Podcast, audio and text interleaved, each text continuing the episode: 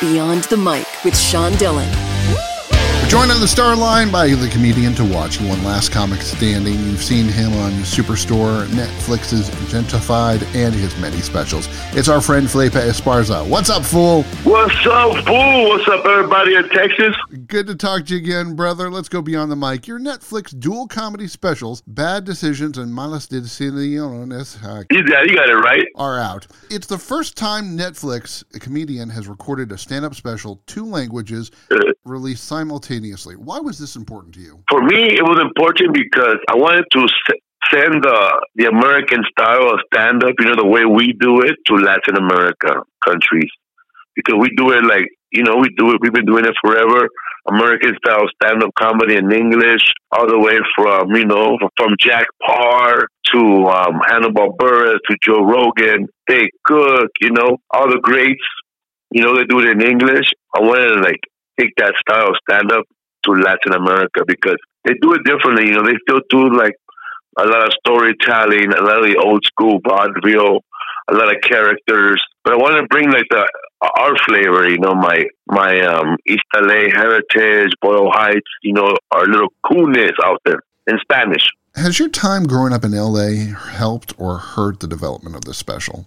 I grew up speaking English from the from one year old to five year old fluently, and then when I once I started school, I had to pick up English or or get left behind. I just learned how to speak English and never really focused on speaking Spanish or reading Spanish. All that I learned on my own by trial and error. So when I did the special, I didn't really. I wasn't. I realized that I wasn't fluent in Spanish. My my Spanish was as good as a five year old. So I had to go to Mexico to do stand up comedy because here when I was doing it in Spanish in, in America, my fans were laughing even though I, I was messing up words and I was messing up a lot of words in Spanish. But once I got to Mexico, all that stopped. People were more fluent in Spanish than English over there, and every time I messed up, they didn't laugh. They just stood quiet or they yell out the correct word. Like they yell out stuff like in Spanish. You say it like this, not like that. Was that hard to get used to It when you're going to a Los Angeles comic club and everyone's laughing at you and you've got everyone looking at you and there's nothing but blank stares of like, you idiot? Yes, I had to. It was tough, man, because I thought that I knew Spanish, but the only Spanish I knew was the Spanish that we speak in the Southwest. You know, which is a mixture of Spanish and English, Spanglish, Chicanics. There was a lot of words that I was saying in Spanish that don't exist in the real Spanish language. It don't even exist in slang. It's a made up word that someone made up in California and somehow it's spread all over America and it's the wrong word. Like the word parking. I've been saying parquealo all my life. And when I get to Mexico or Spanish speakers, parquealo is not a, not a word. The real word is estacionalo, which for me, I, I'm not used to saying that word, so I couldn't even say it anymore. I just stuck with parquealo so I finally got rid of the whole joke and didn't, didn't even say it. Was it hard to create an act that played both in Spanish and English? Was it hard to create an act that worked both ways? Yes, Why was that? because I have a lot of play on words, nuances, and puns in English that don't cross over in Spanish, and vice versa. When I wrote a joke in Spanish that was play on words, it didn't work in English at all. So I just stuck to the basics, you know, like talk about me and try not to change too many words so everybody could understand. Before the COVID shutdown, you taped the special. Watching it now, do you wish you did something different or you're pleased with how it turned out? watching it now, I, I'm I'm pretty pleased, you know. But as a comedian and an artist, you're never like 100 percent complete. You know, you always want to add stuff. That's the hard part, you know, not adding or taking away stuff from it. But in the end, I was very, very happy with the Spanish set. I felt like I, I accomplished something, and I was very proud of myself. You went to Mexico and you actually opened up to help develop the set. Yes, I didn't know. I didn't have a lot of a lot of uh, minutes in in Spanish to do stand up. Only have five minutes, so I had to go um, to San Diego to the Comedy Palace, and there was a, a headliner from Mexico who sold out two shows, and she was nice enough to let me open. And I kept going to that club three times a month till I got comfortable with um 45 minutes. Um, Sean, but I, I had there was a comedian named Joel, Joel Sotomayor, and he listened to my whole set and recorded it and uh, transcribed verbatim all the words from English to Spanish. How did that make you feel that someone was willing to help you? You're a star in your own right, and yet they're willing to help you even become better. I thought that was awesome, man. I think that's the way uh, most of the comedy community is. You know, if you find the right people, they're always nice to you. You know, they help you out and give you good advice. The guys from Mexico and Tijuana, Mexico, they're all young comics and they have a really good thing going over there. There's it's like the beginning of the comedy boom that we had in the '80s over there.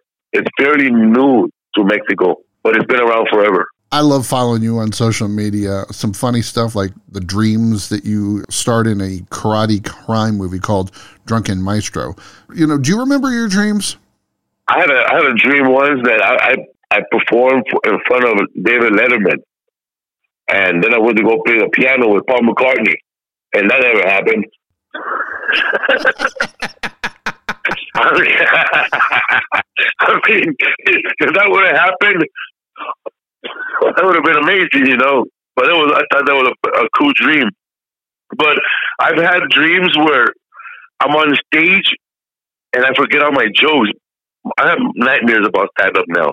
I have a dream that I'm on stage and I totally forget my whole act. And I remember that I had that dream when I was working on the Spanish set. That I went up on stage and I was ready and I had nothing and I couldn't even speak the language. That must have been real scary. When you recorded the special, did you record it and you go, oh, no, no, that was not good? Or did you have it all set? Were you all ready to go? I had to do four shows. I had to do two shows on um, one night and two shows uh, in Spanish the second night. So after the first show, I had um, Netflix, my manager, my wife, Lisa O'Daniel Esparza, run up to me at the end of sh- each show and give me notes. You forgot this joke. Oh, man. Damn. I forgot that joke. And then I would fix it in the second show. But when I did the Spanish show, they kept telling me to do this one joke, and I forgot on both shows because I was so excited. So I regret that. Your podcast, What's Up Fool, is over 300 episodes. How has that project helped you with your comedy? My having a podcast and being at 300 episodes has helped me talk freely with people and has made me a better interviewer and interviewee. Because I see the way when I interview people and they, they pause or they give me short answers that don't work. I learned now that um, if I give a, a good answer or explain my, my the answer, people will resonate to what I'm talking and listen more to the next question or listen more to what I gotta say. And being a guest on podcast has helped me open up about my life and find the humor in the sadness and the dark times. And we've talked about those sadness and dark times in previous episodes.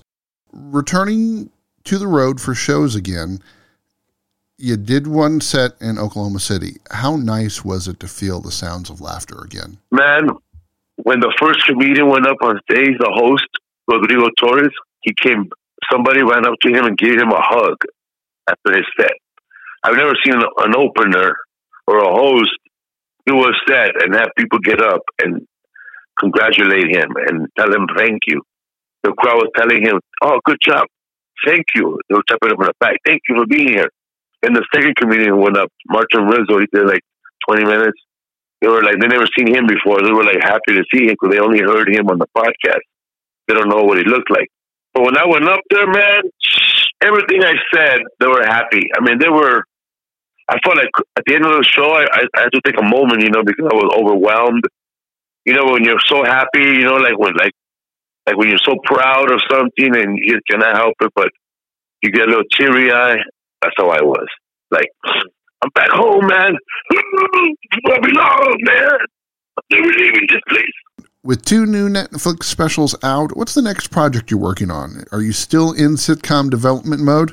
My wife and I were in development for our sitcom based on our lives last year, but we didn't get a we didn't get picked up for a pilot.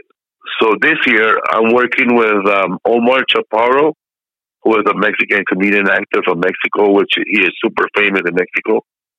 And I'm working with Eric Tannenbaum. He was on that show on CBS, Two and a Half Men. And I'm working with Craig Doyle, who was a producer and writer of um, The Last OG and Blackish and um, Grownish, and also Trespass. So we have a lot of a big, big team this time. You know, we have big people. You know, we have Eric Tannenbaum, Craig Doyle, Trespass, you, you, Eugenio Derbez. We have a, uh, a a good backing, and hopefully it's going to happen this time. What have you spent COVID shutdown time doing? Is it just sitting there, you know, making you know hot dogs on uh, on the grill or i mean i mean i mean you saw that huh? What i what i've been doing sean and at first i went through all my audible books. You know i read a lot of books. I like to i like books on on food you know the history of food one of the first books i read was the history of soul food in america you know the, the beginning of soul food and then I got another book called um, Fortune Cookie, I think, or and it's and it's um, the history of when Chinese food arrived to America and how Chinese food got started. And but lately, I, I bought a keyboard. I bought a keyboard, a sixty-one keyboard, has sixty-one um, keys, and I've been learning how to play the Debussy and um, Nocturne Number Nine because I took piano in high school but I never bought a piano. But I did learn how to read music, but I never took practice. Never got back into it. But since COVID, I bought a piano, a keyboard, and I've been practicing my classical music again. I'm good with one hand. is your wife ready for you to hit the road again? My wife is, is um, ready for everything to get back to normal. She's ready for her son to go back to school too. She's been doing the all schooling here. She's like the dean. She's like the principal, the guiding counselor. She has an MBA. Me, I don't have an MBA. I barely have a GED. I'm the custodian, the janitor of the school. it's funny, Sean, because um, whenever my son doesn't want to do his homework, she looks at me. She goes, "You better do your homework, or you're gonna be like that loser that's cleaning the school all day." Oh, brother, it's always good to hear from you. Time's running out, so it's time for the rocking eight. Eight random oh, questions. Answer with the first thing. That, here we go. Answer with the first thing that comes to your mind. There is no pressure. Last thing you cooked. Uh, I ate a quesadilla. Funniest comedian you've ever worked with. Hannibal Buress. Favorite comic book superhero. Oh man, Bat uh, Superman versus Muhammad Ali. It was a giant comic book last friend you had a Zoom call with? Bill Burr and um, Bert Kreischer. Bill Burr podcast. Person you want to give a hug to now? My daughter. It's her birthday today, and she lives in Sweden. What's the one thing you don't get enough of? Coffee. Are you neat or messy? Oh man, I'm messy, but I, I, sometimes I'm in between. I could be metty, or I don't know. I'll play a word on neat, neat and messy, but I'm messy. Meat.